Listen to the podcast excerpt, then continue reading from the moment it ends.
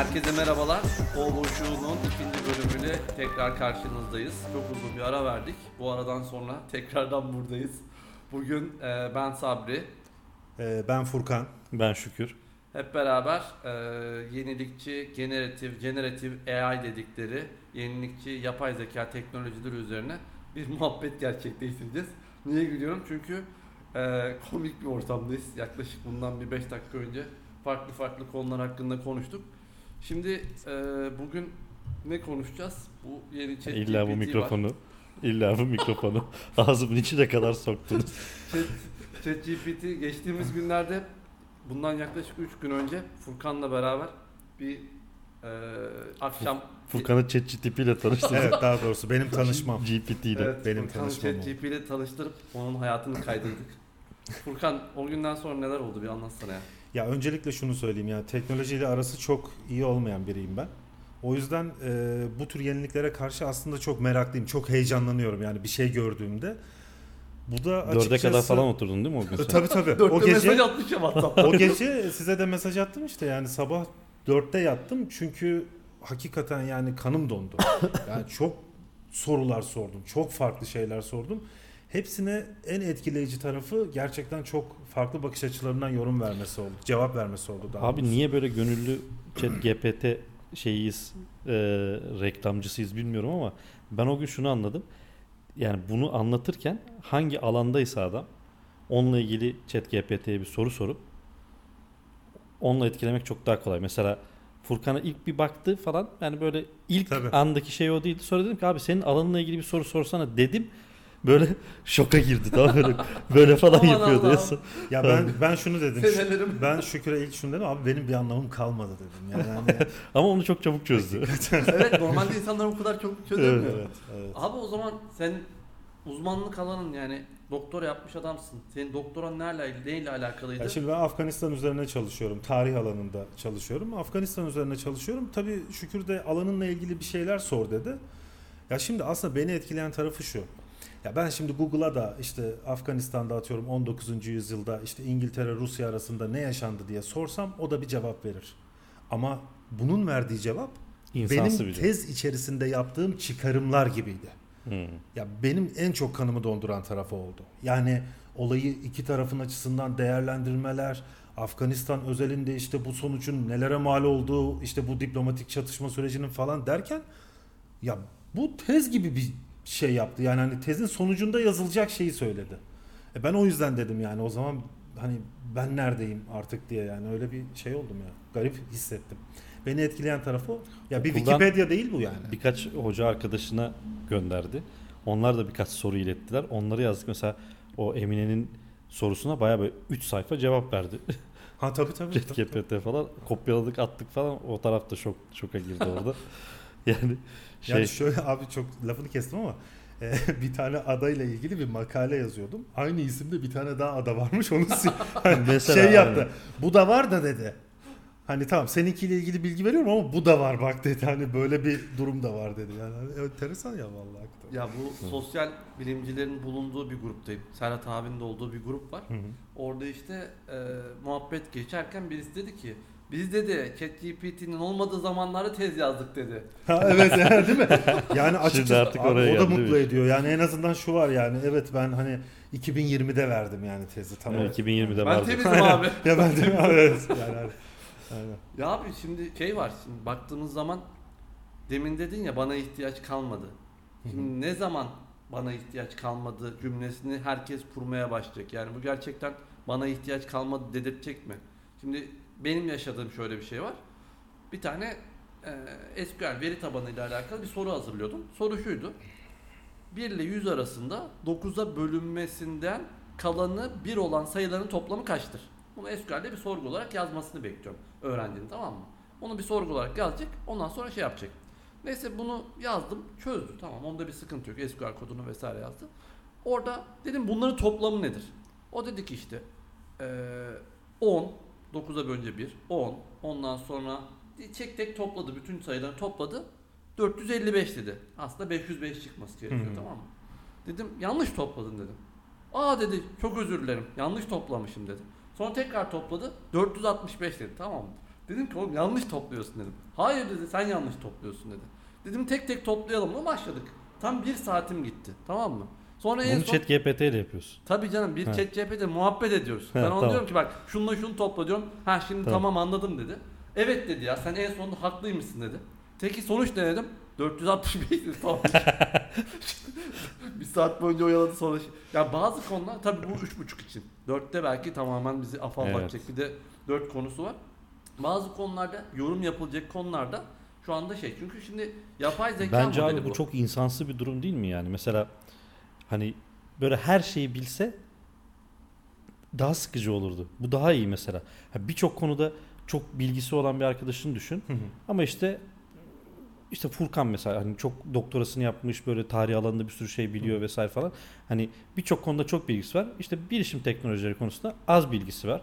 İşte bazen bir şey bildiğini düşünüp söylüyor abi bu böyle zaten falan diyorsun ki yok Furkan öyle değil falan ha falan. Hı hı. İşte chat GPT'nin mese- meselesi de böyle yani çok insansı bir şey yani aslında bu hani bilmiyor bir şey topluyor yanlış topluyor ha öyle mi dur bir daha toplayayım diyor gene beceremiyor yani yeteneği yok falan veya o meseleyi anlayamıyor çok insan gibi yani o yönü hani direkt bir makine gibi değil yani ha dur ben bunu bir toplayayım bir daha topladım falan tamam Ya etkileyici Doğru. tarafı o. bence Kesinlikle etkili. o abi. Ya Yani abi bunda aynı- şey çok ilginç olacak. Hani ne zaman şimdi ben bu meseleyi süreci şöyle değerlendiriyorum. Hani Google'ın çıktığı zamanlarda bizim için çok şeydi ya.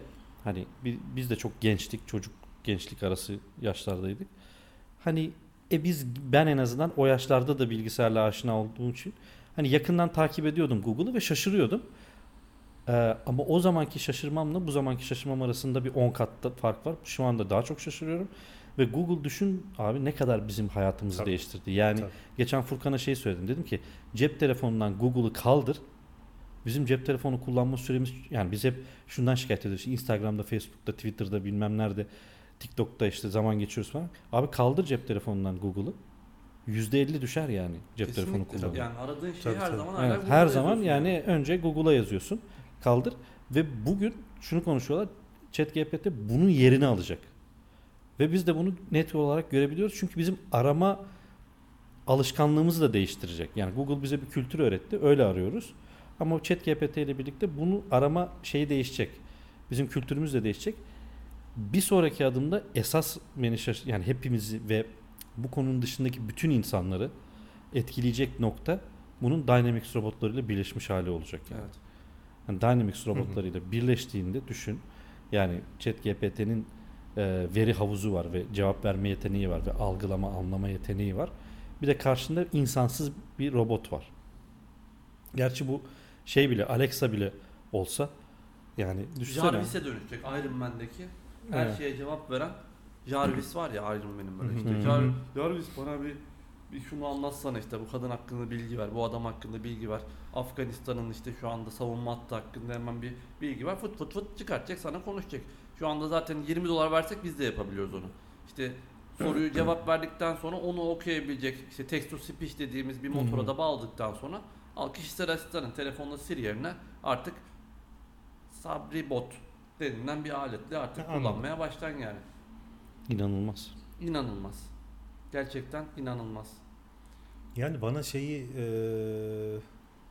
ya ben bir kere yani biraz Bu arada böyle o çok iyi tabii projeymiş ya. Onu yapsak ya. yapalım bunu ya. Akşamları bunu yapalım. Yani projeye Bir şey seni de dahil edersiniz. Bunu böyle adi bir ticari olarak düşündüğün zaman şöyle bile satarsın. Şu anda arkada yani ChatGPT'nin motoru çalışıyor tabii ki yani bütün bilgi birlik. Sen sadece onu sese çeviriyorsun. Abi bunu bir mobil uygulamaya çevirip yüklesen bu bilişim dünyasından uzakta olan insanları müthiş etkilersin yani. En azından lokal olarak aşırı bir popüleriten olur. Aynen sadece kayınpeder kayınvalide civarında Abi. kariyer APT tarafında bile bayağı popüler olsun. Aa Sabri ne yaptın sen? Aynen öyle. Evet. Çılgınca bir şey olur yani. Projeye Bir de ona öğreteceksin ben Sabri Botum. Aynen ilk cümlen her zaman bu ol diye şey yapacaksın Aynen. arkada. Her zaman ilk cümleye o diye ekleyecek onu. Ne dersen Süper. yapıyor abi. Yazıyorsun bir sayfa. Ondan sonra Burada bir şey soracağım abi. Senin sen izledin değil mi şeyi tanıtımını? evet. Orada bir şeyden bahsediyormuş. Ben izlemedim. Ee, yavaş yavaş ka- izlemedin mi? Yani biraz izledim. Tamam. Yok o bölümünü izledin mi diye soruyorum. Yani o şey e, yavaş yavaş karakter alıyor diye GPT-4 yavaş yavaş artık karakter edinmeye başlayan bir şey Twitter'dan bir yerde okudum yani öyle bir şey ge- geliştirmiş özellik geliştirmiş yani ya senin konuşmana göre veya kendine göre Ya bu Bir WhatsApp karakter adı grubundan paylaşılan şey var ya. Yani işte Devlet Bahçeli gibi konuş muhabbeti. Yani aslında bir Evet. karakter. Şimdi karakteri tanımlıyorsun. Birincisi o özellik var. Karakteri tanımlıyorsun ve bundan sonra bunun gibi konuş dediğin zaman onun gibi konuşabiliyor. İkincisi sen artık aynı text üzerinden yani orada new chat new chat new chat yapıyorsun ya yeni yeni yeni sayfa. O sayfa üzerinde belli bir konuşmaya geldikten sonra o konuşmada artık onun üzerine ilerleyebiliyor. Başka bir konuma geçebiliyor. yani. Şimdi ben ama sizden şöyle bir ricada bulunacağım. Ee, benim gibi konunun yabancısı olan dinleyiciler de vardır. Evet. Şimdi öncelikle bir bu işin yabancısı olarak size bir soru sormak istiyorum. soru Şimdi geliyor. Bu GPT-3'te ben burada parametre görüyorum. Yanında da GPT-4'ün parametresini görüyorum. Bu ikisi arasında da ciddi bir e, fark var. Rakamsal bir fark var. Bu neyi ifade ediyor? Yani bilmeyen bir insan için soruyorum bunu. ChatGPT'ye soralım abi bunun ne olduğuyla alakalı. Yani Ama biz sen veri uzmanı olarak ne bunu- anlama geliyor bu? Yani ba- ya da sana basit bir dille sorayım çünkü basit anlıyorum olayı. Daha fazla mı ayrıntılı cevap verecek ya da bir karakter mi kazanacak bu e, yapay zeka gittikçe? Abi şimdi şöyle düşünelim. Şimdi bu en temel manada bir doğal dil işleme modeli. Çok temel Evet, anlatarak. sorduğumda bana bu cevabı verdi. Aynen. Sen Şimdi nesin doğ- diye sorduğumda Doğal- bunu dedi. Aynen doğal dil işleme nedir? Şimdi biz ne, mevcutta Türkçe konuşuyoruz. Ve Türkçenin aslında baktığın zaman etimolojisine vesaire baktığın zaman Türkçenin belli kuralları var. Hı hı. İşte sondan eklemeli bir şey yapıyor. İki tane olumsuz kullandığın zaman bir olumluya dönüyor. Evet. Ondan sonra normal bir doğal dil işleme modelinde bir olumsuzu mesela sana sorsam sana bin tane cümle verdim. Bu cümlelerin içerisinde olumsuz olanları bul ama tek tek okuyarak değil de bir algoritma geliştirsen ne yaparsın? İçindeki olumsuz kelimeleri filtrelersin. Hayır olanlar, değil olanlar vesaire de yaparsın. Bu çok basit bir modeldir. Ya da mesela içinde eee, insanların olumsuz bir cümle olup olmadığını etiketle desem tek tek bunların içerisindeki olumsuz bir ek varsa MMA'ya bakarsın ona bakarsın böyle bir şey yaparsın. Fakat bu özellikle 1990 2000 2010 yıllarına kadar işler bu şekilde ilerliyordu. Hatta 2014-2015'e kadar. Hı hı. İşte her cümle, her kelimenin bir sonraki kelimesi ve bir öncesi kelimesinden ileriye gidemiyordu. Fakat 2015 yılından sonra Transformers, Transformer, Transformerlar dediğimiz eee, bazı modeller çıktı. Bu modeller bir cümle içerisindeki her bir kelimenin cümle içerisindeki yerine, öncesine, sonrasına, iki kelime öncesi, üç kelime öncesi şeklinde bütün cümleyi bir olarak algılayan bazı algoritmalar çıktı. İşte BERT mesela, Edi Büdü gibi yani bu isimleri harbiden bu işte Susam Sokağı'ndaki isimleri verdiler. Hmm. Bu sayede abi artık cümlelerin bir bütün şeklinde anlayan algoritmalar geliştirildi. Bu algoritmalardan tamam mı ama bunu çalıştırmak için de büyük makinelere ihtiyaç duyulmaya başlandı. Çünkü cümleyi alıyor, sonra paragrafı alıyor, sonra makaleyi alıyor, sonra sayfalarca makaleyi alıyor ve bu makaleyi okuduktan sonra diyor ki bu bununla alakalı, bu şununla alakalı dedi. Sonra 2022 yılında ChatGPT ortaya çıktı ve Transformer'ları geliştiren, algoritmaları geliştiren kişiler bile oha dedi. Çünkü bu onu anlamayı bırak, anladıktan sonra anlamlı bir şekilde cevap veren bir ortaya bir şey çıktı. Anladım. Şimdi bu tabii ki yani şimdi her bir algoritmaya baktığımız zaman en küçük dediğimiz MVP işte most viable product hı. dediğimiz en küçük üründen en büyük ürüne giden bir yolculuk işte 1 2 2 3 3,5 4. Her biri gelişerek devam ediyor. Hani diyorlar ya yapay zeka öğrenerek ilerliyor. Aslında 3,5 ile 4 arasında öğreniyor. 3,5'da bu öğrenmenin içerisindeki parametreler, bilişim gücü, ondan sonra bunu geliştiren modeldeki detaylar binse ChatGPT 4'teki modelin genişliği, içeriye alınan bütün veriler işte bir 25 milyon. Oradaki parametre aslında girdiler ve o girdilerin içerisindeki algoritmanın aslında kompleksliği artmış oluyor. Anladım. Bu- Anladım.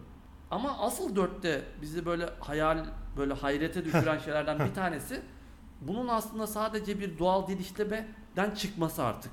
Aslında artık bizim en korktuğumuz bu işin etik de boyutunu da etkileyen e, bir zekilik kazanması abi. Yani yapay zekanın zekilik kazanması çok zor deniyor. Şimdi yapay zekanın içerisinde sıkıcı bir konu ama bir makine öğrenmesi var tamam mı? Makine öğrenmesi ne demek? Senin daha önce yaptığın bir şeyin tekrarlanması durumunda ne olacağını tahmin eden algoritmalar var. Niye makine öğrenmesi? Hep makine gibi abi. Makine artık machine learning dediğimiz işte diyor ki işte 5 sattı, 10 sattı, 15 sattı. O zaman 20 satar. Bir algoritma geliştiriyor içerisinde. Ya da sarı olduğu için bu yapar. Bir öğrenme var içerisinde. Fakat bu derin öğrenme, transformerlar vesaire gibi algoritmalardan sonra artık olmayan bir şeyin de ne olacağını öğrenmeyle alakalı bir şey var. Hmm. Yani makine öğrenmesinde hiç olmayan bir şey koyduğun zaman onun hakkında çok iyi bir tahmin yapamazken bu deep learning, derin öğrenme algoritmaları hiç olmayan bir olgu olduğunda bile sana bir tahminde, anlamlı bir tahminde bulunabiliyor.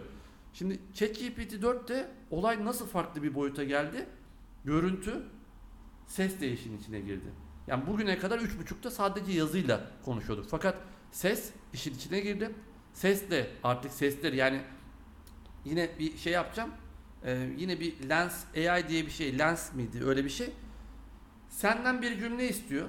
Mesela ben bu cümleyi kurduktan sonra benim sesim üzerinden yazılmış herhangi bir şeyi sese dönüştürebilecek bir yeni bir yine bir algoritma çıktı. Yani ben bir cümle kuruyorum. Bunu yapabilmek için çok uğraşılıyordu. İnsanlar Türksel bunun için hayvan gibi para yatırdı. Sırf böyle bir ses sanatçısından bir sürü cümle aldı, bir şey yaptı. Adamlar bir algoritma geliştirdi. Senden bir cümle alıyor. O cümleyi aldıktan sonra senin yazdığın bütün kelimeleri artık senin sesinle vurguna kadar yapabilen bir algoritma geliştirdi. Şimdi ChatGPT'den de bu bekleniyor şu anda. Yani gidip de O zaman burada bir araya gireceğim unutma. O neydi şey Netflix'in meşhur dizisi bölüm bölüm her birim farklı. Black Mirror. Black Mirror'daki gibi. Şunu yapmaya çok yakınız. Şimdi sesimizi taklit edebilen bir yazılım var. Tamam. Birebir sesimizi taklit edebiliyor. Chat GPT bir karakter edinebiliyor 4 ile beraber. Yani biz onunla konuşarak zamanla kendi karakterimizi bir kopyasını çıkarma imkanımız var. Kendimize benzetme imkanımız var. Ve biz öldük. Bir tane de eee, şey var. Dynamics'in robotu var. Biraz insansı dokuyla bize benzetilmiş bir robot. Sesi bizim. Robot bize aşırı derecede benziyor. Ki bu artık yani şeyde çok mümkün bu benzeme konusu. Yani fiziki olarak benzeme konusu. Ve konuşma tarzıyla, yaklaşımlarıyla olaylara bilmem ne biziz yani çünkü biz onu 10 küsür senedir eğitiyoruz. 20 senedir konuşuyoruz onunla. Yani artık hemen hemen her gün bütün işlerimizi, bütün yaklaşımlarımızı, bütün konularımızı onunla konuşuyoruz. Ve bir amacımız da zaten kendimize benzetmek. Ve öldük. Çocuklar alıyorlar Dynamics'ten bizim bir kopyamızı. Bizim sesimizle, bizim huyumuzla bir tane sadece şarja ihtiyaç duyan bir baba edinebiliyorlar yani. Korktum şu an. Bu, Ciddi anlamda korktum şu an. Ya işte abi onlar geliyor insanın aklına. Anlıyor musun? Ya ben hatta o gece size mesaj attım ya. ya. Bu bunları kötü da bir şey mi abi? Abi doğal değil.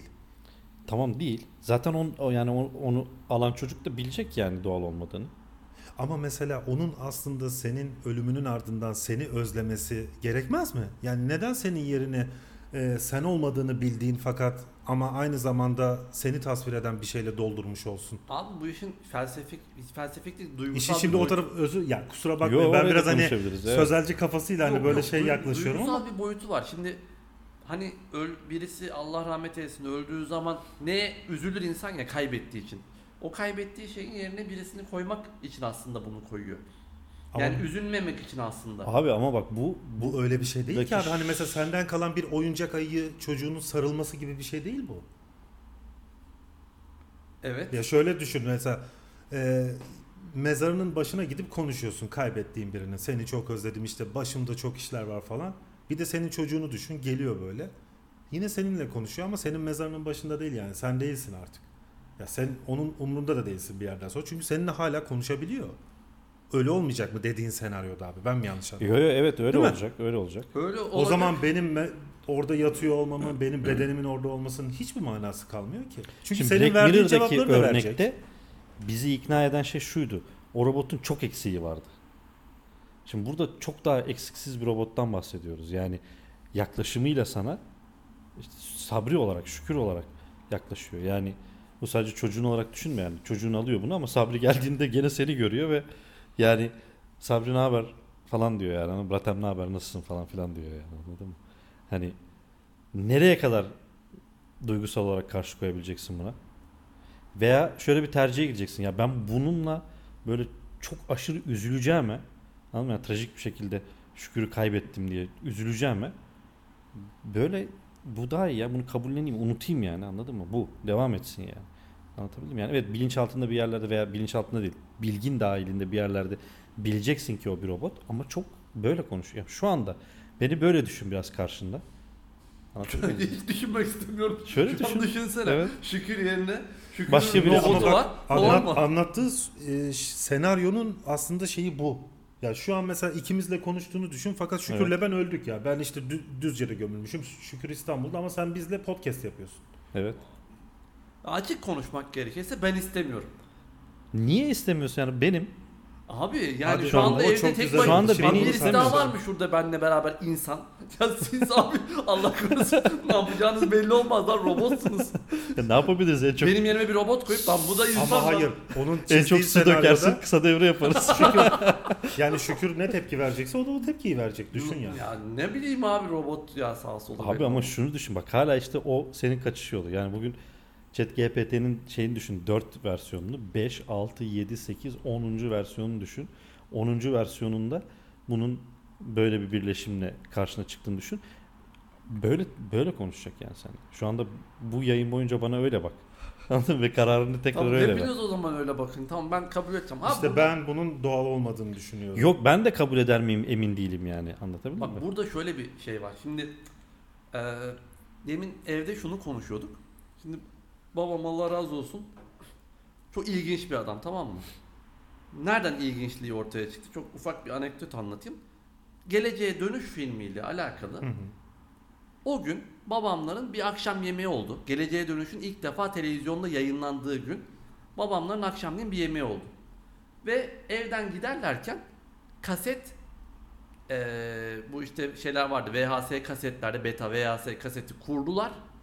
Film başlayacağı zaman film kaydedilmeye başlandı. Ondan sonra geldiler kaydı durdurdular. Ve ondan sonra ben o kaset üzerinden geleceğe dönüşü defalarca izleme şansım oldu. Çocukluk olarak çok mükemmel bir şey. Evet. 90 yılında televizyonda bir defa yayınlandığı ilk zaten bir yayınlanıyordu sonra bir daha yayınlanmıyordu. Bu teknolojik bakış açısı sahip bir adam tamam mı? Ondan sonra bizim evde işte bilgisayar oldu. Ondan sonra çeşitli teknolojik aletler oldu. 92 yılında benim robotum vardı ve kendim kodlayabildiğim bir robotum vardı 92 yılında. Hala duruyor. Saklıyorum ben tamam mı? Şimdi babam ama şu anda mevcut teknolojiye ayak uyduramıyor. Yani telefonu normal sadece arama için WhatsApp vesaire kullanıyor. Ve bu adam bahsettiğimiz adam üstelik teknolojiyle barışık bir adam anladığımız kadarıyla. Anlattığın anekdot üzerinden yani, yani. 90'da benim ilk renkli konsolum vardı. 92'de ben Amiga'm vardı. Yani Ondan bunları sonra sağlamayı düşünen bir adam. düşünen Bugün aynı- yabancılık çekiyor. Buna rağmen. Sonra dönüşüme ayak uyduramadı abi. Hmm. Şimdi ben şu anda dönüşüme bu dönüşüme ayak uyduramayacağımı hissediyorum abi. Teknolojinin içinde olduğum için bir nebze daha ayak uydurabileceğim. Fakat kafa olarak uyduramayacağımı hissediyorum kendime. Bizim de ChatGPT ile beraber doğan insanlar bunu çok normal karşılamayacak. Tamam mı? Diyecek ya tamam lan bu yapıyor diyecek. Ama ben diyemeyeceğim mesela bir yerden sonra E tamam o bizim yaşımızla alakalı bir şey. Yani işte yaş bir yerden sonra e, diyemeyeceğiz evet tamam. Ha sen diyorsun ki o robotu da ben kabul edemeyeceğim. Evet onu diyorum abi. Ya o robotu ben Tamam. kabul edemeyeceğim. Yani Ama diğerleri evde çok normal babaanne bir şekilde. de şey kabul etmiyor şu an. Google'dan haberi bile yok yani. Anlatabildim mi? Hani bütün dünya bunu Ama yok. görüntülü konuşuyor. Evet. Ama telefonda görüntülü konuşuyor. Evet ve şöyle de bir durum var. Yani öyle bakarsan bizim geçişimiz onların geçişine göre çok daha küçük bir geçiş yani. Tabii yumuşak Çünkü geçiş onlara yani göre. onların zamanında abi işte tekrar tekrar konuşmak gerekiyor. Telefon yok, internet yok, hiçbir şey yok yani.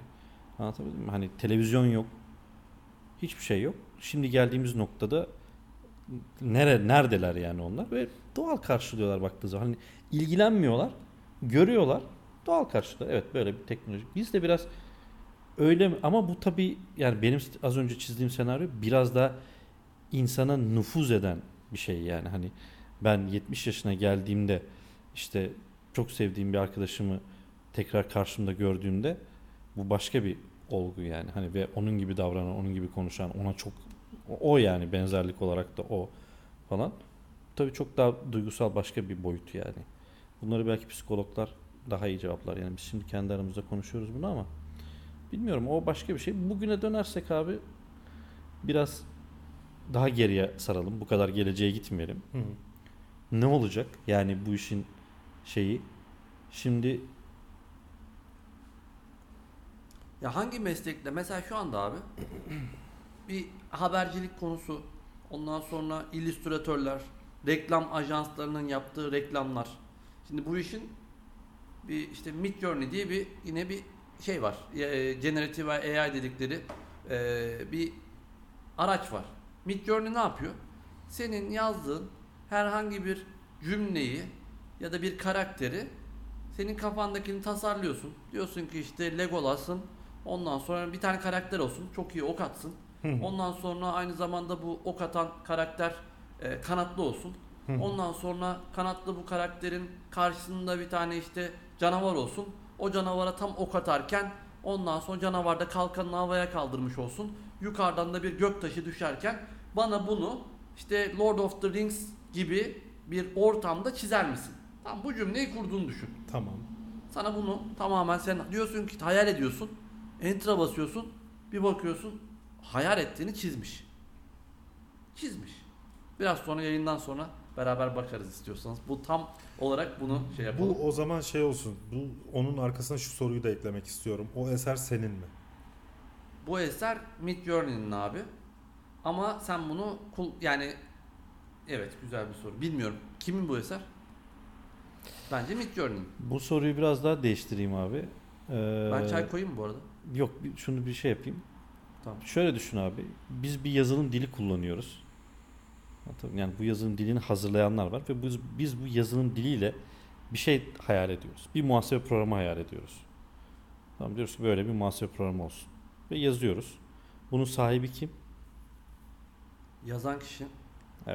Şimdi yazılım yazanlar olarak biliyoruz ki burada birçok kişinin kütüphanesini kullanıyoruz yani. Hı, hı hı. Ve aslında orada hazır birçok şeyi kullanıyoruz. Fakat biz bunları birleştirip e, kendi hayalimizdeki yazılımı ortaya çıkarıyoruz. Dolayısıyla şimdi geriye sararsak biz bir tasarım hayal ediyoruz. Bunu söylüyoruz ve onu birisi yapıyor. Yani bir makine yapıyor. Bence bunun sahibi hala biziz yani. Ama çok konu cahili olarak şu soruyu soracağım. Senin abi kodladığın program aslında e, işte gerçek dünyaya çevirsek aslında bir tasarladığın bir binayı inşa etmen gibi bir şey değil mi? Yani senin yani aslında o kodlamak onu yapısal olarak tasarlamak değil mi? Şekil, vücut vermek değil mi? Yani şöyle düşün Şimdi abi. burada vücudu mesela Midjourney miydi? Ha, Midjourney veriyor. Tamam peki Midjourney'i kenara koy. Ha, okey. Ben çok iyi bir Photoshop uzmanıyım diyelim. Tamam. Anlatabildim mi? Veya işte Illustrator uzmanıyım. Neyse. Aha. Anlatabildim mi? Ve sen bana dedin ki abi ben e, albümüm için bir kapak tasarımı yaptırmak Evet. istiyorum. Ve aklımda az önce Sabri'nin tariflediği şey var. Evet. Ben de Photoshop'ta bunu çiziyorum, tamam. yapıyorum ve veriyorum sana. Evet. Şimdi bunun sahibi ben miyim? Sadece Photoshop'u çok iyi kullanıyorum diye. Anlatabildim mi? Yoksa sen misin? Hatta Ben- bunu çok Ha. pardon bir paranteze daha araya Tabii, tabii. gireceğim. Sen bana diyorsun ki ben albüm için bir kapak şey istiyorum, fotoğrafı hı. istiyorum. Ben sana 10 tane farklı fo- yani çalışma yapıyorum, gönderiyorum. Hiçbiri seni yansıtmıyor. Seninle alakası yok yani. Senin Hı hı. albümünle alakası yok. Ben çok iyi Photoshop bilmeme rağmen yani Hı hı. müthiş işler yapabilmeme rağmen seni yansıtamadığım için sen diyorsun ki peki ben tarif etsem yapar mısın? Tabii ki Furkan diyorum yani sen tarif et. Sabri'nin az önceki tarifini yapıyorsun. Ben de Photoshop'ta tasarlıyorum. Bu senin mi İşte benim mi? ben o albümün altına kapak tasarımı şükür yazıyorum ama. Abi yani Yani mesela işte şöyle e, işte Aha. kapağın temasının fikrinin sahibi benim gibi bir şey yazmıyorum. Diyorum ki tasarım sahibi şükür diyorum. İşte bence o da ne anladığına bağlı. Yani bence orada fikir sahibi de belirtilmeli. Çünkü bizde yazılımlarda yani kaynak koduna baktığımızda görüyoruz ki bu işte Microsoft'un ürettiği .NET ile yazılmış. Hı hı. Anlatabildim mi? Ama Hı hı. bunu e, yazan kişi Sabri diyoruz mesela. Hı hı. Anlatabildim mi? Ve hani biz e, Sabri'ye şey diyoruz. Çünkü yani o teknoloji, o imkanı sağlayan Microsoft olmasına rağmen Hı hı. biz diyoruz ki bu fikri hayata geçiren Sabri. Aynı şekilde bu fikri hayata geçiren Furkan. Ben burada sadece bir makineyim, bir e, Photoshop bilen adamım yani. Anlatabildim? Bana tek başına o albümü senin kafandaki şeyi tasarla dediğinde ben 10 tane tasarım gönderiyorum. Hiçbiri yakınından bile geçmiyor senin aklındakinin. Yani burada fikir sahibi sensin. Anlatabildim mi? Veya daha da basitleştirelim örneği. Yani Word müthiş bir iş yapıyor. Değil mi? Word'ü kullanıyoruz Evet. yani. Evet. Başlıklar oluşturuyor, içerikler Evet. oluşturuyor, sayfa araları bilmem ne vesaire falan. Peki ver bir makale yazabiliyor mu? Yazamıyor. Yani sen Word'ü kullanarak bir e, makale yazıyorsun. İçini sen dolduruyorsun Hı bunu. hı. Ama o yazılımın şeylerini yapıyorsun, e, kullanıyorsun yeteneklerini ve sen bunu çıkarttığında Word demiyorsun yani bunun sahibi. Tamam. Tamam Ama şöyle- ya, mesela buradaki e, abi lafını kestim ama işte ChatGPT'ye işte bana şu şu şu şu şu konuyla ilgili makale yaz şey. dediğimde onun yazdığı makale ya fikri yine ben verdim ama Hayır, orada sen ama bir, bir fikir vermiyorsun. Sen diyorsun ki Hı. bununla ilgili bir iş yap. Anlatabiliyor Yani şu olsaydı Hı. o zaman tasarımı benim olurdu bunu. Abi ben albüme bir kapak istiyorum. Tamam. Bunu tasarlar mısın dediğinde ben sana bakıp böyle "Hı, tamam tasarlıyorum Anladım. deyip aklımdakinin birebir aynısını yapsaydım veya çok ufak değişikliklerle yani Sabri'nin tariflediği şeyi birebir olarak veya çok yakın %90 olarak yapsaydım bunun tasarımı bana aitti. Çünkü sen bana bir şey demedin, sen benden bir şey istedin. Anlatabiliyor muyum? Ama sen bana bir şey tarif ettin. Sen bana dedin ki yani bugün Word'de de işte dikte diye bir şey var. Basıyorsun, konuşuyorsun, yazıyor. Evet. Yani tek tek yazmana gerek yok. Şimdi burada sen anlatıyorsun. Şimdi chat GPT'den ayırdığım nokta o. Sen chat GPT'ye bir şey soruyorsun. Diyorsun ki bana işte filanca konuyla ilgili bir makale yaz. O yazıyor ve bence onun fikri sinayi hakkı derler yani. O evet ona ait. Ve eee, yani onu alıp ben yaptım demek doğru bir şey değil. Anladım. Ben hazırladım, ben uğraştım, ben zaman harcadım gibi ki ben mesela bunu çok yakın zamanda e, bir görev tanımları istenmişti benden. E, dört farklı şap yani meslek için görev tanımları. ChatGPT'ye sordum. Dedim işte yazılım uzmanı ne iş yapar? Yazılım proje yöneticisi ne iş yapar? Bunları Bak bana ya. sıralar mısın? Bak ya. Sıraladı. Kopyaladım. Hatta şöyle bir durum oldu abi. Üçüncüde yani tabii ki içerik olarak çok farklı ama sıralama olarak ve yani ton olarak çok aynı olduğu için dedim ki bunu başka bir şekilde yazar mısın? Başka bir şekilde yazdı. Ve ben bunları Word'e attığımda hepsi birbirinden farklı bir akışta iş tanımları. Zaten birbirinden farklı mesleklerde de tek bir Word'de toplamıştım bunu başlıklar altında. Dolayısıyla hani işte yazılımcı uzmanını anlatırken bambaşka bir akış kullandı. Maddeler halinde atıyorum anlattı. Öbüründe biraz daha yorumlar halinde anlattı proje yöneticisini. İşte helpdesk uzmanını bambaşka bir şeyde anlattırdım. Yani özellikle değiştirdim.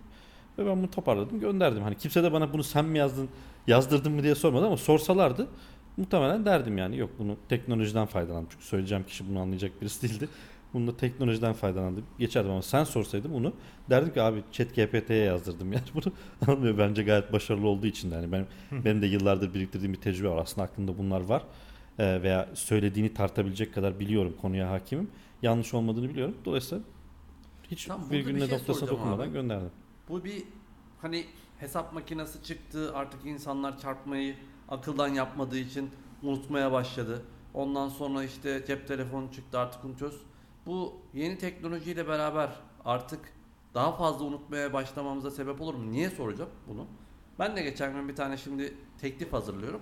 Teklif içerisinde ben böyle goy goy demeyeyim de böyle birazcık da edebiyat yapmayı severim. Yapmam gereken şey de şuydu. İşte yeni bir e, eğitim haritası çıkarıyorum. Eğitim teknolojileriyle alakalı yeni bir yaklaşım yapıyorum.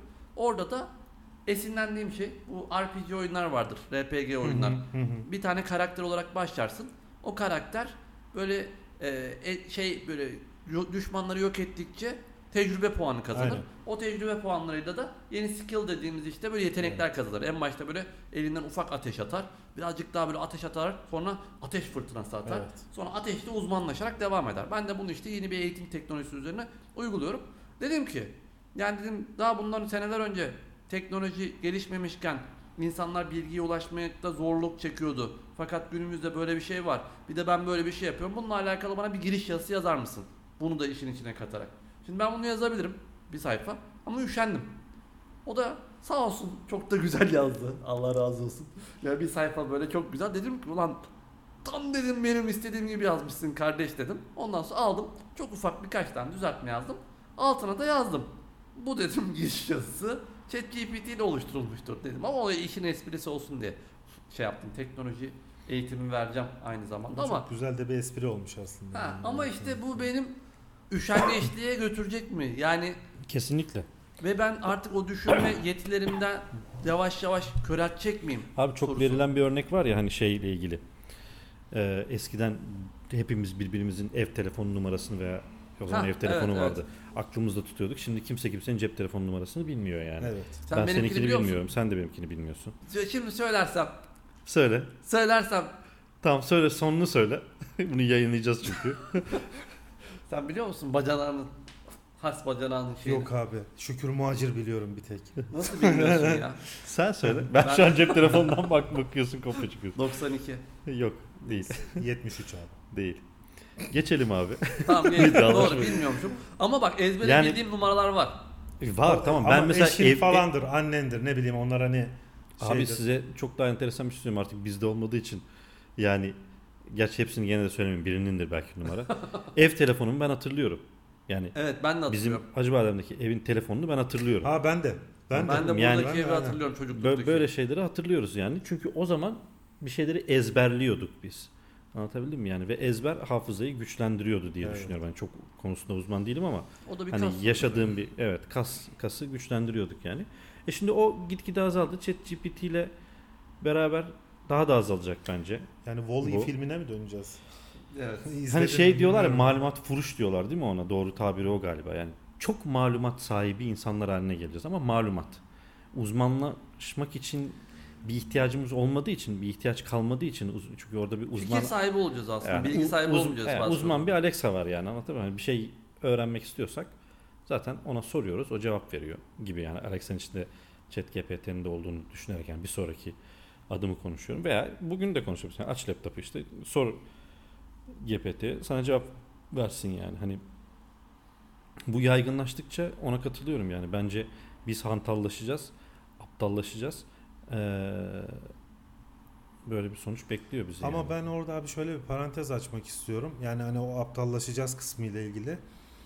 Bu benim bu chat e, işte GBT'de yani fark ettiğim şey e, bu Google'dan aldığın bilgi gibi, Wikipedia'dan aldığın gibi bir bilgi vermiyor. Evet. Yani aslında verdiği bilgiyle seni aptallaştırdığını düşünmüyorum ben. Ya çok donanımlı bir bilgi veriyor. Yani Yok, bil- yani bilgi açısından şu şunu var. demek istiyorum. Yani hani abi. e, boş bir bilgi almıyorsun.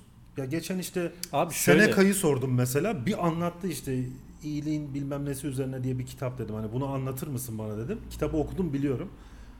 Aman Allah'ım dedim yani bu nasıl bir yorum yani. abi sana şöyle bir senaryo çizeyim o zaman. Seni nasıl yani hepimizi nasıl Eyvallah aptallaştıracağı eyvallah ve sıkıntı yok abi. şey olacağı. Şimdi sen üniversitede Hah. bir öğretim görevlisisin. Ee, üniversiteyi bitirdin. Hı hı. Yüksek lisans bitirdin. Doktora aşamasındasın. hı. Yani bunların hepsinde de aynı şey geçerli de biraz olayı renklendirmek istiyorum. Dramatize ediyorsun. Evet. Ve üniversite koridorunda yürürken doktora odası girişi ve doktor çıkışı yazıyor tamam mı? İki tane kapı var. Tamam mı? Biri dışarıdan açılmıyor yani girip çıkman lazım oraya. Giriyorsun içeriye. Bir amfi orası. Ve bir sürü profesör var içeride. Evet. Sırada oturmuş. Bir sürü profesör var. Yani bunların bazılarını tanıyorsun, bazılarını hiç tanımıyorsun. Böyle bir şey var ve sen diyorsun ki e, ben doktora tezimde Afganistan'ı çalışacağım. Hı hı. Ee, bir kere bununla ilgili çalışılmamış konu ne var? Bana ne önerirsiniz diyorsun. Evet. Oradan bir tane profesör elini kaldırıyor. Mesela çok meşhur bir şey söyle. Bu, bu konularda senin okuduğun kaynaklardan bir isim söyle. William Klaus. Tamamen İşte- ChatGPT gibi sıktım yani. Fraser Tytler diye bir Ha, o adam orada. İşte, aynen. Ve el kaldırıyor. Diyor ki bence diyor şu konuyu çalışabilirsin diyor. Sen açıyorsun bilgisayarını Word'ü. Diyorsun ki tez konusu. İşte Afganistan'da bilmem ne. Sonra diyorsun ki peki nasıl bir giriş yazmam lazım? Birisi el kaldırıyor oradan. Diyor ki şöyle bir giriş yazabilirsin diyor. Sen o girişi yazıyorsun Word'de. Hı. Sonra giriş, gelişme, sonuç, kaynaklar bilmem ne. Sonra şu, diyorsun ki hangi bu falan. makaleleri okuyayım diyorsun. Sana bir liste çıkarıyor. Yo hangi makaleleri değil, hangi makaleler bu benim işime yarar? O diyor ki benim yazdığım makale işine yarar senin. Birkaç kişi daha el kaldırıyor. Tamam senin makalenden bir özet söyler misin bu akışa göre? O da diyor ki yani şuralara değinebilirsin. Benim makalemde zaten vardı. Sen onları alıyorsun. Öbürünü ekliyorsun. Öbürünü ekliyorsun. 4 saat sonunda yani 4 senedir, 3 senedir, 2 senedir uğraştığın şeyi, doktora tezini bitirmiş oluyorsun aslında. Ve kusursuz yani. Gerçekten kaynaklar doğru, iltihali yok Evet. vesaire falan filan. O kap- kapıdan çıkıyorsun. Az önce giremediğin yani sadece çıkışı olan kapıdan çıkıyorsun. Mesela çıkarken de cübbeni giydiriyorlar. Çünkü sen konuyu biliyorsun. Hatta sana sorular sorduklarında da çok taze konu senin için. Biliyorsun. Ve doktora ünvanını alıyorsun. Devam ediyorsun hayatına. Peki şimdi burada sen 4 saat boyunca kendi alanınla ilgili bir sürü şey öğrenmişsin ve ilk ağızlardan öğrenmişsin bunu. Bunlarla ilgili notlarını yazmışsın kendince Evet.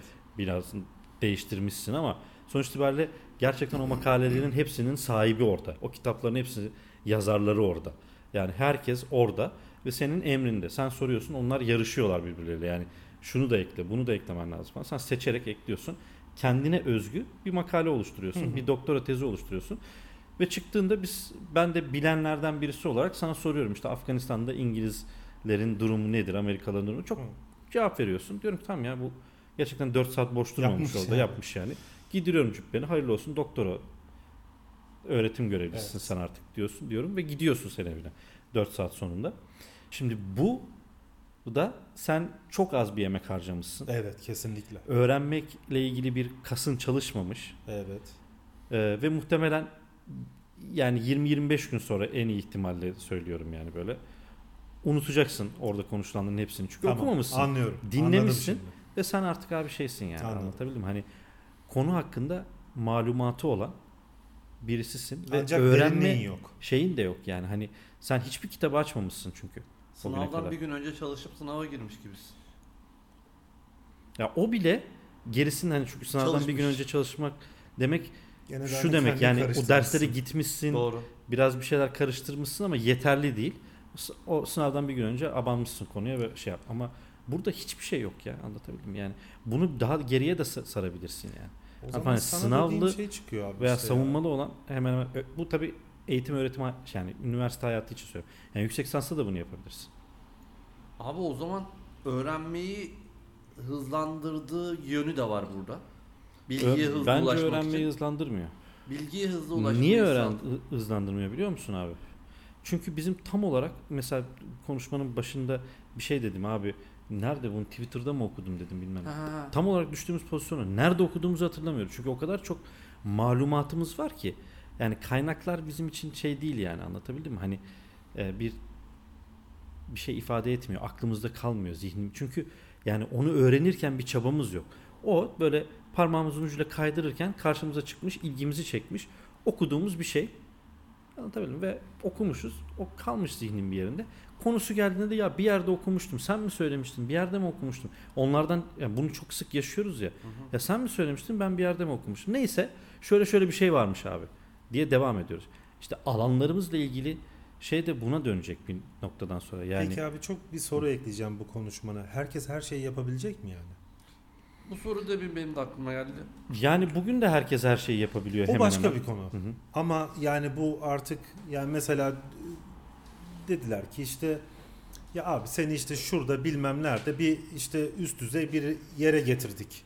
Ama sen işte bu senin alanına çok uzak bir şey. Bu alanda bir kabiliyetin yok. Fakat arkadaşa soruyorsun diyor ki şöyle yap. Soruyorsun böyle yap. Soruyorsun işte şöyle yap. Cevaplarını veriyor sorularına. Yani art, çok belki de basit bir soru soruyorum aslında. Yok, Derin yok. değil ama herkes gerçekten her şeyi yapabilecek. Şimdi bu soru Yoksa herkes her yere koyarsın ama yapamayabilir. yani bu sorunun şeyini şöyle düşün ama abi. Yani işte chat GPT hangi meslekleri gerçekten Ha, öldürecek? Belki de el işçiliği Anladım. veya zanaatkarlar hiçbir zaman kaybolmayacak yani. Peki Boston, Boston Dynamics'in robotuyla Ha, birleştiğinde ne işte olacak? Tabii, belki de tabii. Anlatabildim mi? Yani tabii. Ee, çünkü orada işleyebilen bir robot da kol var. işleyebiliyor tabii. Anlatabildim mi? E, mevzuyu nasıl yapacağını da biliyor. Yani bir masa Yani ben Ye- 1700'lerin yani bir ağaçtan- İngiliz ahşap işlemeciliği tarzında bir sandalye istiyorum dediğimde evet onun ayrıntılarını biliyor. Ne demek yani İngiliz Evet. ahşap işlemeciliği onu biliyor. Bir de artı olarak yani bir ağacı kesip bir masaya çevirebilecek e, o süreci, o prosesi de biliyor yani. Yani.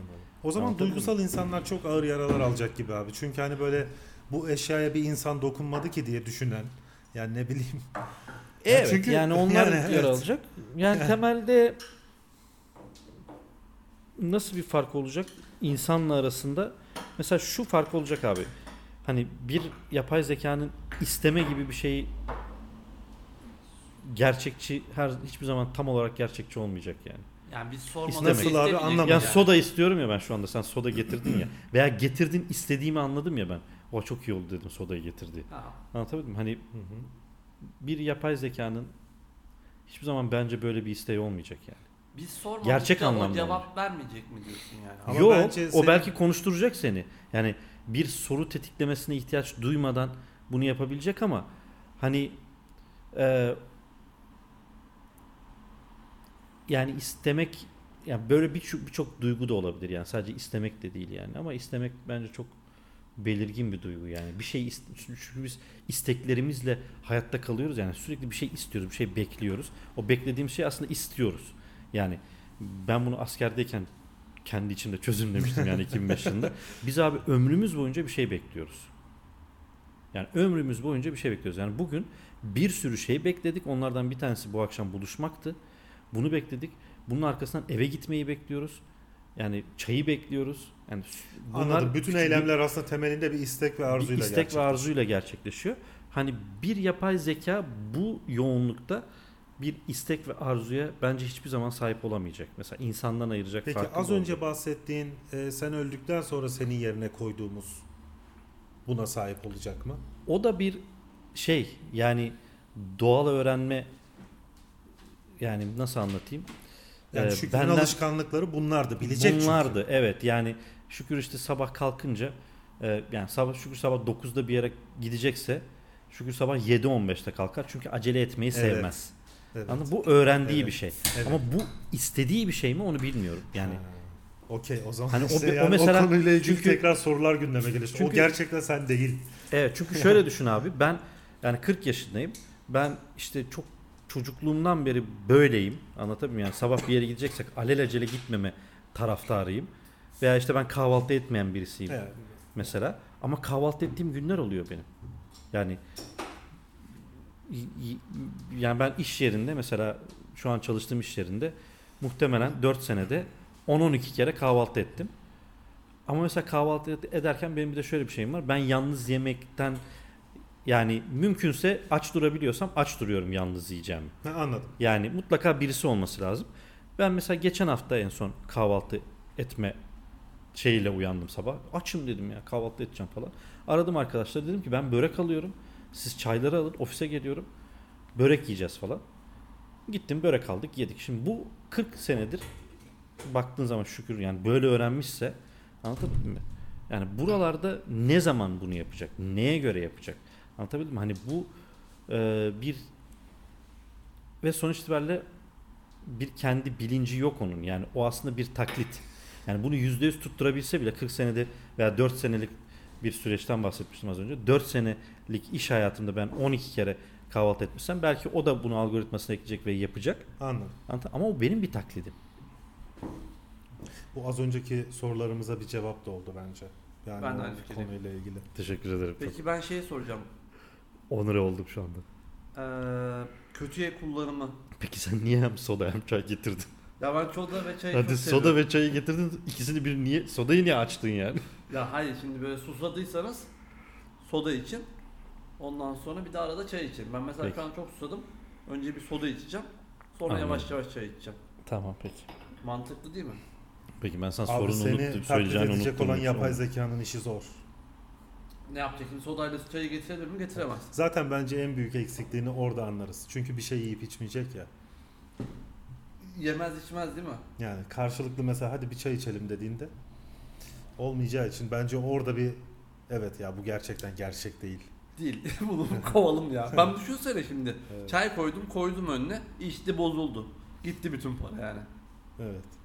Bir ama ben o yapay zekanın o kadar hani şey olacağını zannetmiyorum hani. Hani onu akıl ediyor olması lazım. Onu yani. ağzına götürmez ya. Benim sorum Evet abi. şeyle. Şimdi Google en e, Trump seçimlerinde ve Obama seçimlerinde ve ondan önceki seçimlerde bu işte Cambridge Analytica faciası diye bir şey duydunuz mu? Duydum fakat derinlemesine bir bilgim yok. Aslında şu bu birkaç tane kitapta da böyle geçiyor. Özellikle Facebook'un davası Facebook'la alakalı ciddi problemler yaratan şeylerden bir tanesi neydi? Çok muhabbetini bölmeyeceksen Facebook'un ne yaptığı iddia edildi o seçimde. Abi şöyle eee, Facebook normal şartlar altında sen bir kullanıcısın ve bu kullanıcı olarak senin arkadaşların Bu var. arada bu, tamam bu seçimlerde de gündeme gelmiş Twitter'la ilgili. Onu gördün mü? Yok görmedim. Hatta şey gündem yapmışlar. Ne algoritma, bir şey algoritma diye trend topik yapmışlar. Dünyada mı, Amerika'da mı ne? Bizim Türkler. Ondan sonra e, Elon Musk da cevap vermiş. Evet bu algoritmayı düzeltmemiz gerekiyor diye. Ha en son bir tane algoritma ile Hmm. alakalı tweetini gördüm ama neyle alakalı olduğunu gö- bakmamıştım. İşte bizim Türk yani yine Twitter kaynağım yani o da doğru olmayabilir de yani benim anladığım şu e, AK Parti seçmeni Twitter algoritmasının e, kasıtlı olarak muhalifleri karşısına çıkarttığı ile ilgili e, bir şikayeti var ve bunu bir e, hashtagle trend topic yapıyorlar. Ama Amerika'da mı bütün dünyada mı yapıyorlar bilmiyorum. Bunu da Elon Musk'ın dikkatini çekiyor. O da bir cümleyle şey diyor yani evet algoritmamızı düzeltmemiz gerekiyor gibi bir şey yazıyor. Yani merak edenler tam ayrıntısına bakarlar zaten de. Ben de bakacağım. Yani böyle bir şey var.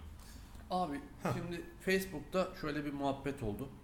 Şimdi normal şartlar altında sen şimdi her uygulamanın API adı verilen bir servisi vardır abi. Açılımını bilmiyorum. Application Programming Interface diyelim şimdilik. Tamam bu API'ler yardımıyla sen mesela ne yapıyorsun şu anda? Twitter'a giriyorsun. Twitter'da sen benim kullanıcımın bugüne kadar attığı bütün tweetleri Word'e yapıştır desem ne yaparsın? Ne yaparım? Girersin Twitter'da benim kullanıcıma gelirsin. Mouse'la böyle aşağı yukarı Ha seçersin. okey tamam çok basit Kontrol- soru. Aa, anladım tamam evet Kontrol abi. C Evet yaparsın, abi. Kontrol V yaparsın. Sonra aşağı indikçe inersin, indikçe inersin. Ha tamam. Fakat programcılar bunu nasıl çözüyor? Ben böyle en alt seviyede Abi mutlaka öyle anlat. Tamam. Biz programcılar ne yapıyor ya da bunu uygulamayı yazan kişiler bunun kolaylaştırılmasına lazım. Niye? Bunu haber olarak kullanacaksın, bilgi olarak kullanacaksın, çeşit çeşit şeyler kullanacaksın. Ben ya da kurumsal bir firmayım. Ben tweetlerimi otomatik attırmak istiyorum mesela. Girip de bir kişinin telefondan girmesini ya da bilgisayardan girmesini istemiyorum. Arada bir servisin olması lazım. Yani aslında iki sistemin birbiriyle konuşması lazım. Bu konuşmalar da iki türlü oluyor temelde. Birincisi gönderme, ikincisi de alma. Gönderme işlemi bir yayınlama işlemi. Yani otomatik bir şekilde Twitter'ın kendi arayüzüne girmeden ben herhangi bir farklı bir programla Twitter üzerinden tweet atabilme özelliğine sahip olmak isterim. Twitter üzerinden gittiğimiz için şey yapıyorum. Anladım. Bunlar işte programcılığı kolaylaştırmak, insanların daha otomatik sistemler kurması için yayınlanmış şeyleri aslında çok temelde API diyoruz tamam mı? Şimdi bunun vasıtasıyla mesela demin tweetleri sen kopyalamak için girdin, Girdim. kopyaladın, Kopyaladım. yapıştırdın lan yapıştırdın resimler geldi, like'lar geldi, bilmemler geldi, Hatta şekil onları te- bozuk şekil falan. bozuk kutu içinde geldi. Bunları yapmak yerine yaklaşık böyle bir 3 satırlık bir kod ile benim şu ana kadar attığım bütün tweetleri, bütün bir 3 satır daha yazarsam bütün like'ları, bir 3 satır daha yazarsam like yapan kişilerin kimler olduğunu, bir 3 satır daha yazarsan o kişilerin ondan sonra kaç takipçisi olduğunu kadar her şeyi programlarla yapabiliyorsun böyle. Anladım. Tamam mı? Şimdi bu gibi durumlarda bir sınırı olması gerekiyor abi. Sınır ne demek?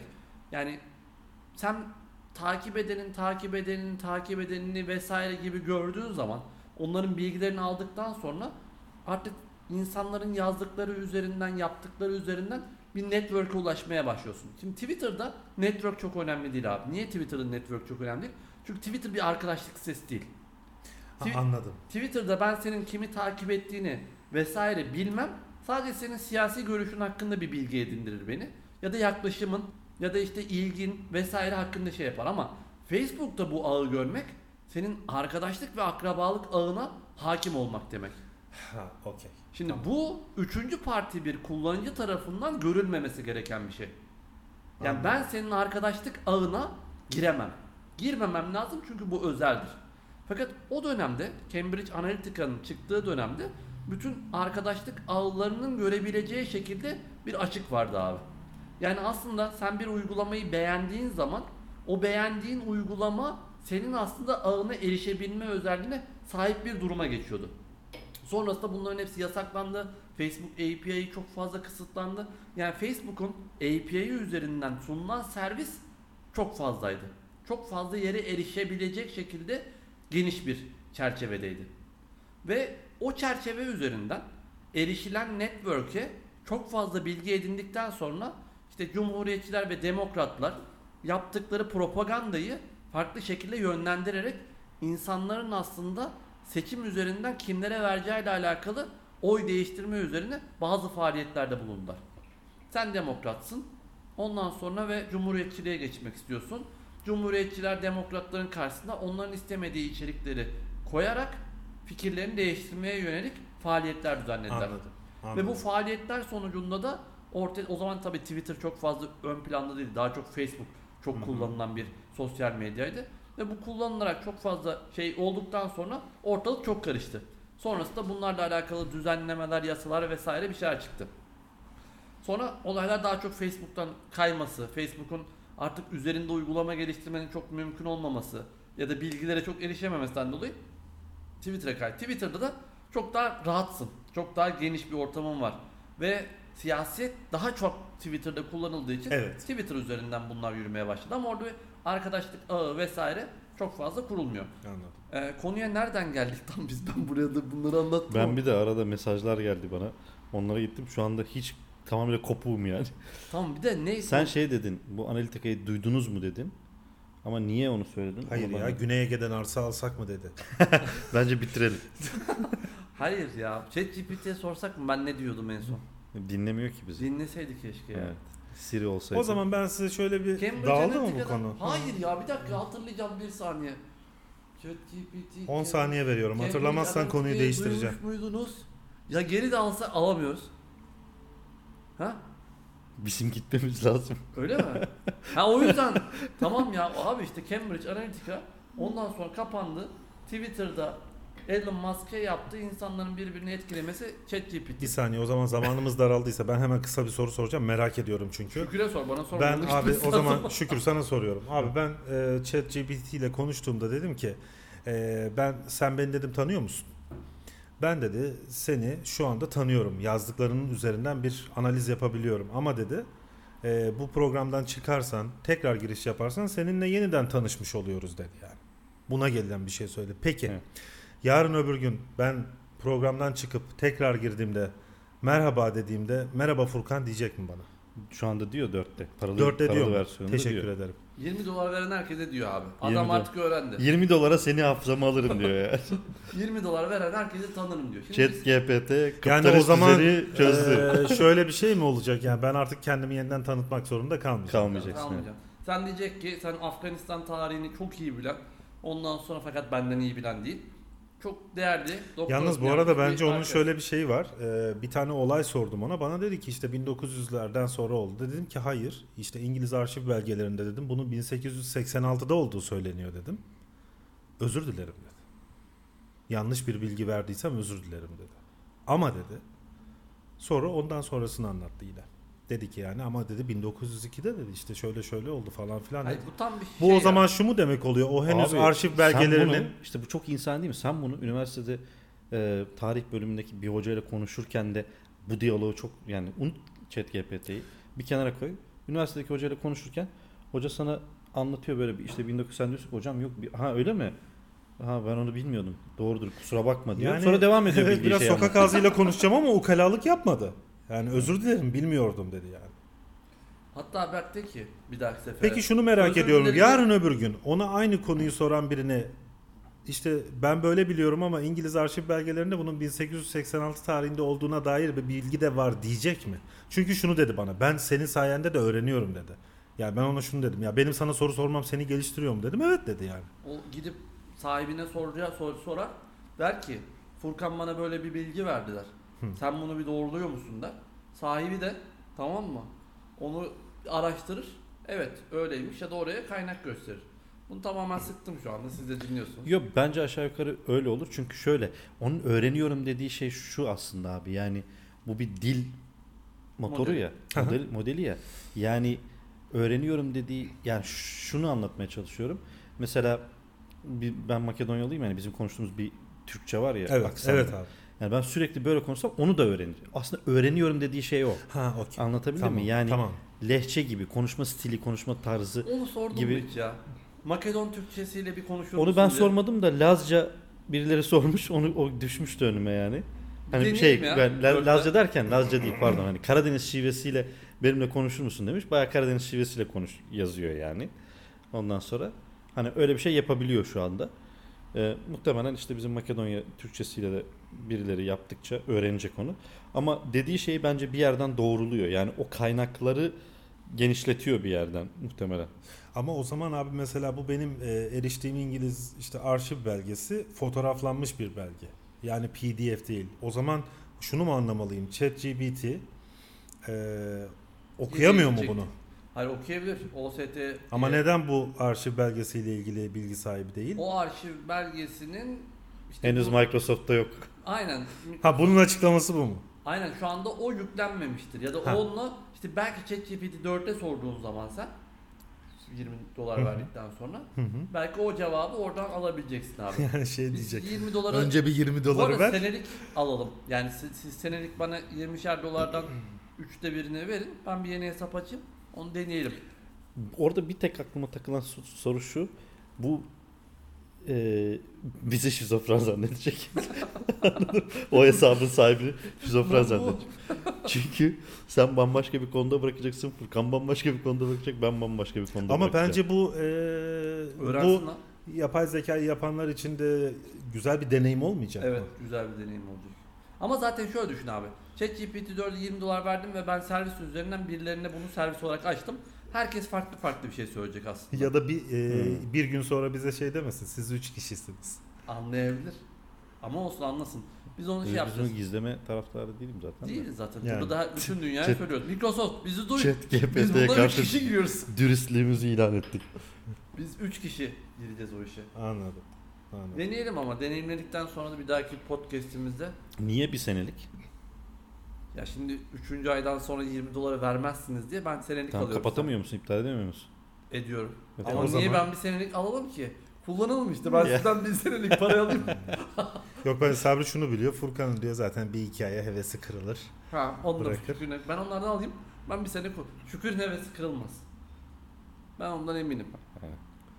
Ama yani ChatGPT Ya de muhtemelen devre mülk tutuyoruz gibi. biz. En yoğun, ben sürekli bilgisayar başında olduğum için en yoğun kullanan da ben olurum yani. Büyük ihtimal parasını çıkarırım. Ben genellikle çalışmalarımı gece yürütüyorum. O yüzden e, Denk gelmeyiz aynen diyorsun. denk gelmeyiz. Bunda da Net- Netflix gibi acaba cihaz başında nerede oturma açtığıyla ilgili bir şey var mı yani? Yaptım ya. Deneyelim ya ben çok merak ediyorum. Deneyelim bence de. Deneyelim. Bence önce bir bir aylıkla başlayalım yine de. Bir aylık başlıyoruz o zaman. Önümüzdeki Tamam, ayın tamam. şeyini yapıyoruz. Ondan sonra deneyimliyoruz. Sonra bir ay sonra geliyoruz. Hatta Burada gelip konuşalım üzerine bir ay işte sonra. bir ay sonra konuşalım. Aynen. Bir ay sonra sen gelir misin İstanbul'a? Gelirim tabii niye gelmeyeyim? Olmadı telefona bağlayabiliyoruz artık ya. Yo yo gelirim. Gel gel. Ortam güzel ya. E hadi bir kapanış konuşması yap da bitirelim. Evet bugün e, Obuşlu'nun ikinci bölümüyle buradaydık. ChatGPT, yapay zeka, e, gelecekte ne olacak ve bunun gibi birçok konuyu konuştuk.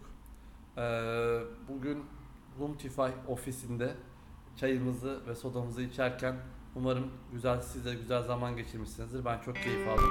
E, hepinize iyi günler, iyi akşamlar, iyi geceler ya da günaydın diyerek İlk sonlandırıyorum. kayıttaki öngörülü konuşmanla bitirelim. Şimdi Nasıl? zaten jenerik müziği girmeye başlamıştı. Ha aynen. Şu anda çalıyor zaten arkada. Ben onu zaten duyuyorum. Jenerik müziği Yo bitene yo kadar- çaldırmayacağım. Çaldır. Böyle dedi. Bence şimdiden itibaren çalmaya başladı. Hayır hayır şu Ben şu an burada. istedim ve şu an çalmaya başlıyor müzik. Herkese iyi günler diliyoruz. Evet, Hangi saatte bizi dinliyorsanız.